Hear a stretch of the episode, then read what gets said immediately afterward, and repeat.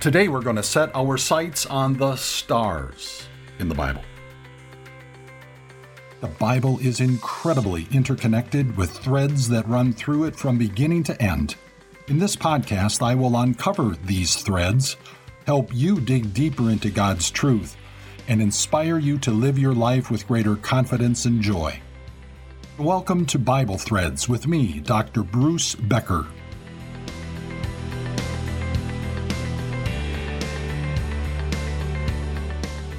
So, what comes to mind when you hear the word stars? It's a word that is used in different ways. There are the stars which dot the nighttime sky, and there's a lot of them. Do you know how many stars astronomers estimate are just in our own Milky Way galaxy? According to NASA, there are 100 billion stars in the Milky Way on the low end and 400 billion on the high end. The Sun in our solar system is just one of those more than 100 billion stars. You know, that's incredible to think about, isn't it? But the Milky Way is just one galaxy in our universe. There are many more. In fact, astronomers estimate that there are 100 billion other galaxies in the universe. So let's do a little math. If we estimate that each galaxy has 100 billion stars, and there are 100 billion galaxies, then the total number of stars in the universe is about 1 septillion. That's the number 1, followed by 24 zeros. Try to wrap your brain around that number. Bottom line, there's a whole lot of stars in the universe. Another kind of star is portrayed as a five pointed figure or shape. Un- unless, of course, you're Jewish, then you have a six pointed star, known as the Star of David. And you can find this six pointed star on Israel's national flag. The five pointed figure or symbol is used in many ways. Probably the most common is that stars are used to rate or rank goods and services. For example, you purchase a product online from Amazon. Amazon wants you to rate it. Five stars is the best, one star is the worst. Or I suppose no stars is even worse than one star. This five star rating system is also used by Google, for example, to rate restaurants, movies, hotels, websites, you name it. The word star is also used to describe people who excel in their field of work. There are stars who excel in business, in sports, in entertainment. There are five star salespeople, five star teachers, five star realtors. Just name the profession and you will find that there are stars in that field. So you see, the word star is used in our English language in a variety of ways. That's also true in the Bible. For sure, the Bible speaks about the physical stars in the heavens, but it also speaks about stars as objects of worship, as a metaphor for God's Old Testament people and God's New Testament people.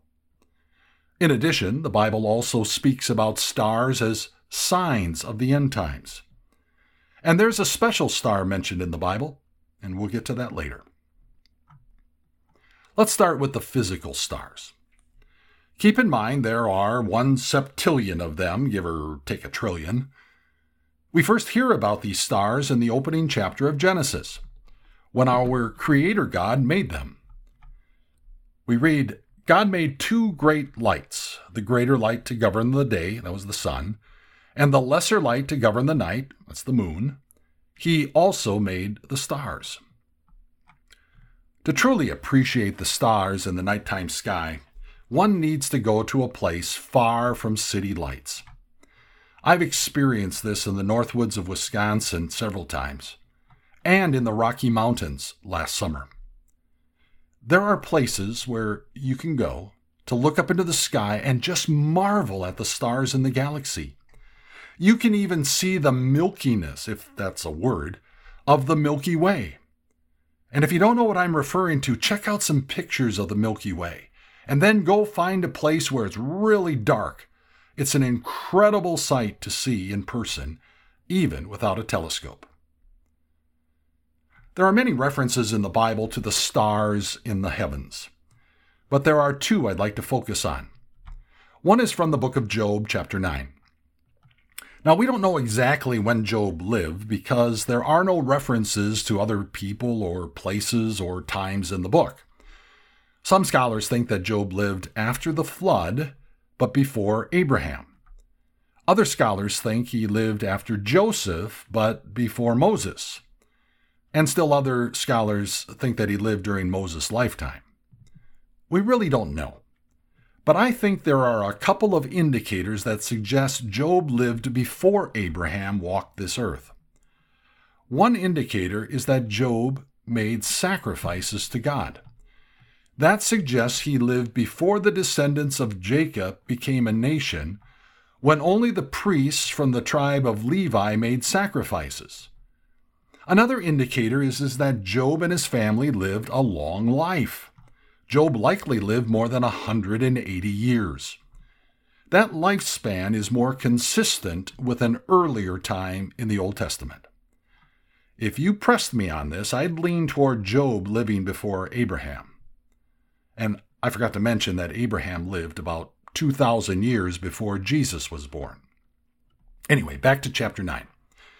Job made a confession about God and his creating activity. Job made reference to four different constellations in the galaxy. This is what he said He, referring to God, is the maker of the Bear and Orion, the Pleiades, and the constellations of the south. The Bear is also known as the Ursa Major, or the Big Dipper, a constellation of seven stars located in the northern sky. Next, Job mentioned Orion, a constellation named for a hunter. It is one of the brightest constellations in the southern sky. The third one that Job mentioned was the Pleiades, seven large stars that later Greek mythology would name as the seven daughters of the god Atlas, who was thought to hold the earth and the heavens on his shoulders. The last constellations that Job mentioned were simply the constellations in the south. You know what is remarkable to me is the depth of knowledge about astronomy that, Jake, that Job had. The second passage uh, is from the Psalm, Psalm 147. The psalmist says, He determines the number of the stars and calls them each by name. Great is our Lord and mighty in power. His understanding has no limit. Now think about that. Human astronomers estimate there are about one septillion stars in the universe. The God who created them all knows the exact number and gave them each a name. I don't know about you, but my puny brain can't begin to grasp the greatness and power of our God. But I know this the stars in the universe testify to that greatness and power. Did you know that for centuries people have made the stars in the galaxy objects of their personal worship? When the Israelites were about to enter the land promised to Abraham, Isaac, and Jacob, after wandering in the Sinai Peninsula for 40 years, Moses told the people to be on guard against worshiping created things rather than the Creator. In the land of Canaan that they were about to take possession of, were people who worshiped the sun, moon, and stars. Moses warned of worshiping any created shape, any animal or bird or fish in the sea. And he then added, And when you look up to the sky and see the sun, the moon, and the stars, all the heavenly array, do not be enticed into bowing down to them and worshiping things the Lord your God has apportioned to all the nations under heaven. The Lord was so serious about his people not worshiping the sun, moon, or stars that later in the book of Deuteronomy he told the people If a man or a woman living among you in one of the towns the Lord gives you is found doing evil in the eyes of the Lord your God, in violation of his covenant, and contrary to my command, has worshipped other gods, bowing down to them, or to the sun, the moon, or the stars in the sky, and this has been brought to your attention, then you must investigate it thoroughly. And you know what the punishment was for worshiping heavenly objects? Death by stoning. The Lord considered this kind of worship detestable.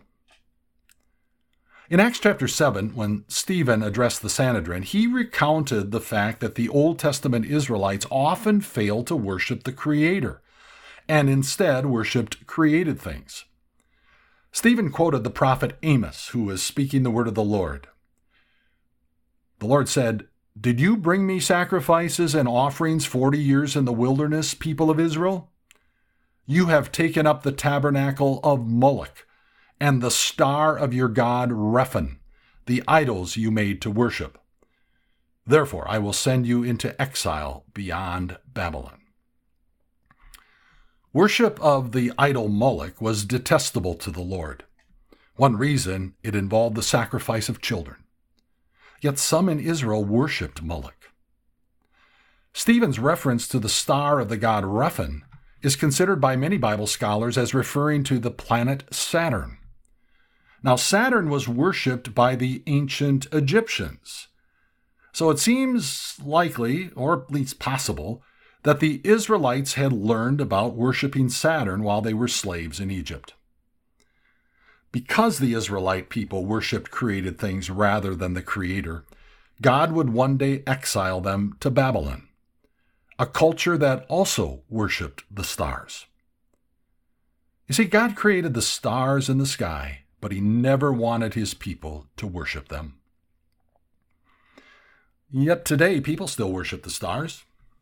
It's called not the scientific discipline known as astronomy, but rather the pseudoscience known as astrology, which is no science at all.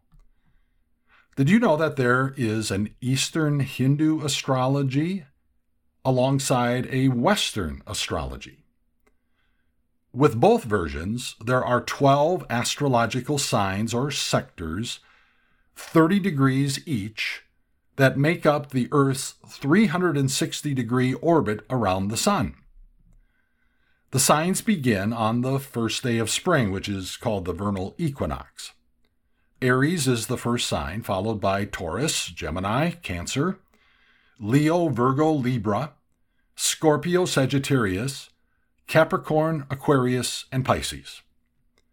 These 12 signs or segments are known as the zodiac. Each sign was named after a constellation of stars that the sun moved through while crossing the sky. But here's something interesting. Over the centuries, Western astrology segments have shifted out of alignment that they were named after. This is because of a phenomenon known as axial precession, which is just the fancy term for the gravity caused slow movement of the Earth's axis. What this means is, is that the original constellation, for example, Aries, is no longer aligned with the original calendar date beginning on March 21st, the first day of spring. So, what I want to know is how confident can people be who put stock in reading their horoscope when the stars don't even align with the day? People today still worship the stars and I suspect God is not pleased. There's a third way the Bible uses the word stars. It's used as a metaphor for God's Old Testament people. In Genesis chapter 12, we are introduced to Abram, who would later be called Abraham. The Lord came to Abram one day and promised that he, the Lord, would make Abram into a great nation, through whom all peoples on earth would be blessed. By the way, Abram was 75 years old at the time, and he and his wife Sarai, later to be called Sarah, had no children. Let's fast forward to Genesis chapter 15, where we learn that Abram and Sarai still had no children. So Abram decided that he would make one of his servants, a man by the name of Eleazar, his heir. The Lord came to him in a dream and said, Abram, not so fast. The Lord said, This man will not be your heir, but a son who is your own flesh and blood will be your heir. He took him outside and said, Look up at the sky and count the stars, if indeed you can count them. And then he said to him, So shall your offspring be. The Lord would repeat this star metaphor promise to Abram a second time, and then repeat it also to Isaac and to Jacob. God's Old Testament people would be as numerous as the stars in the sky. The word stars is also a metaphor for God's New Testament people, which includes you and me. The Apostle Paul, in his letter to the Christians living in the Macedonian city of Philippi, wrote this Do everything without grumbling or arguing, so that you may become blameless and pure, children of God without fault in a warped and crooked generation. Then you will shine among them like stars in the sky as you hold firmly to the word of life. Christians are like stars a shining beacon of light in a world darkened by evil and violence. This passage also reminds me of what Jesus said You are the light of the world. In the book of Revelation, we find another reference to stars. The Apostle John, who was exiled to the island of Patmos, was gifted by God with a series of visions that revealed that no matter how evil this world gets, the Lord is still in control and he still wins. In fact, he's already won. He has already defeated Satan and has secured our eternal life. Here's what we read In his right hand, in the right hand of Jesus, he held seven stars, and coming out of his mouth was a sharp double edged sword. His face was like the sun shining in all its brilliance. When I saw him, this is John speaking, I fell at his feet as though dead. Then he placed his right hand on me and said, Do not be afraid. I am the first and the last. I am the living one. I was dead, and now look, I am alive forever and ever. And I hold the keys of death and Hades. Write therefore what you have seen, what is now and what will take place later.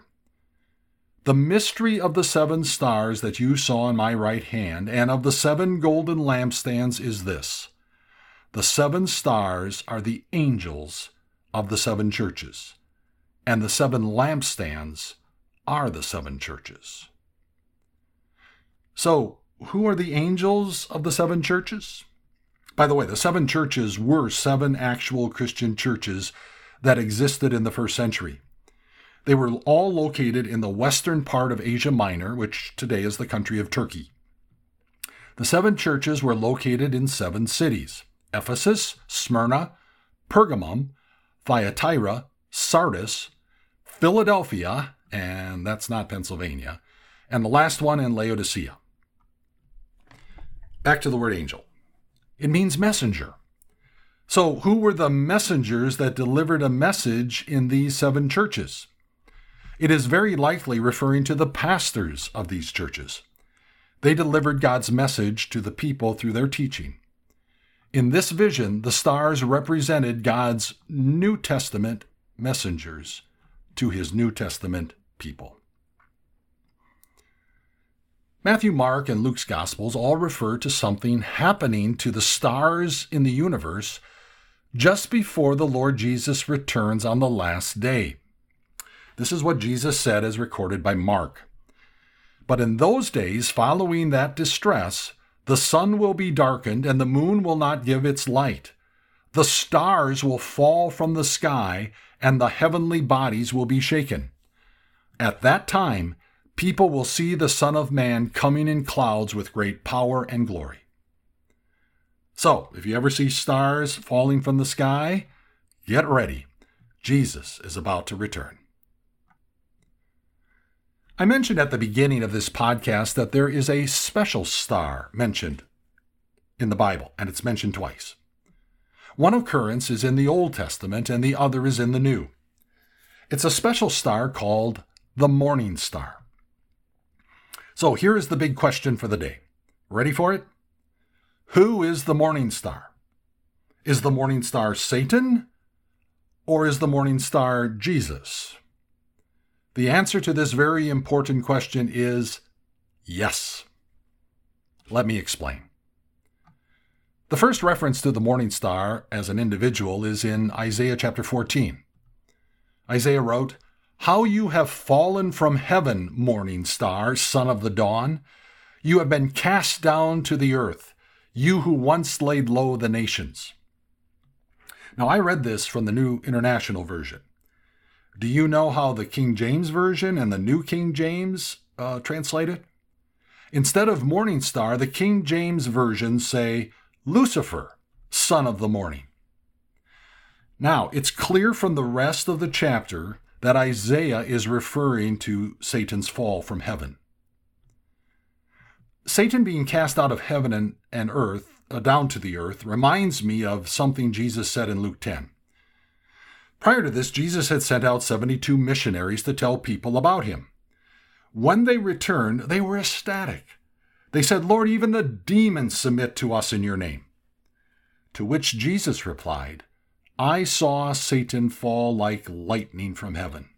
I have given you authority to trample on snakes and scorpions and to overcome all the power of the enemy.